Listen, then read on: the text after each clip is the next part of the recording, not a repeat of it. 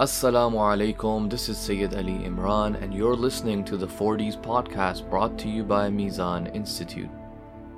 This is episode 82 Prioritizing Praise and Salawat before Dua. In Hadith number 4, we read from Imam Sadiq alayhi salam, who said, Whenever any one of you decides to ask their Lord for anything with regards to the needs of this world and the hereafter, then begin your supplication with his praise and sending salawat on the Prophet, peace be upon him. Only after that should one ask Allah for their desires.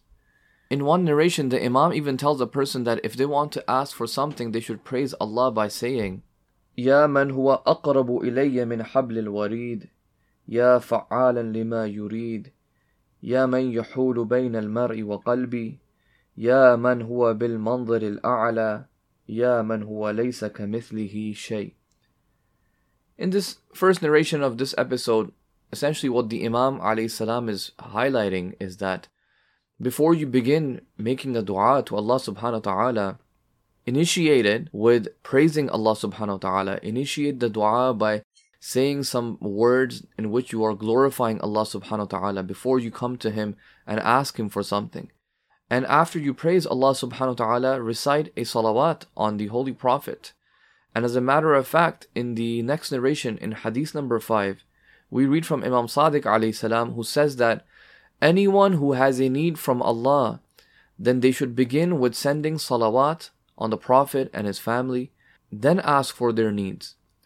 Once they finish their supplication, they should send salawat on the Prophet and his family again. Allah is far more noble than to accept two sides of the dua, but reject what is in the middle because the salawat on the Prophet and his family are not rejected by Allah subhanahu wa ta'ala. Because the salawat on the Prophet and his family is not rejected by Allah subhanahu wa ta'ala. As we had mentioned, that the Imams are highlighting and emphasizing the fact that the salawat is very, very crucial. You should say the salawat before you begin the dua and you should say salawat when you end the dua. Because Allah subhanahu wa ta'ala does not reject the salawat, which is also a dua in which you are praising and sending, asking Allah subhanahu wa ta'ala to send His blessings on the Holy Prophet and his family. This is a type of supplication. So Allah does not reject that. And the Imam is saying that Allah is far more noble to accept two sides of the dua, meaning the beginning and the end of it, and then be stingy with the middle part and not accept it.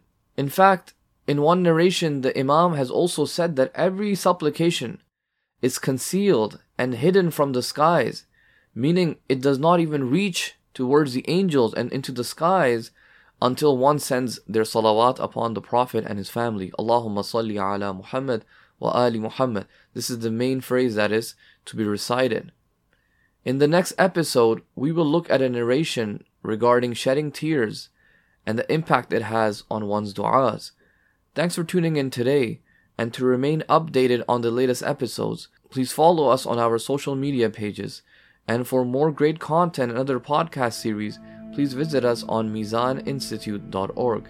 Wassalamu alaikum wa rahmatullahi wa barakatuh.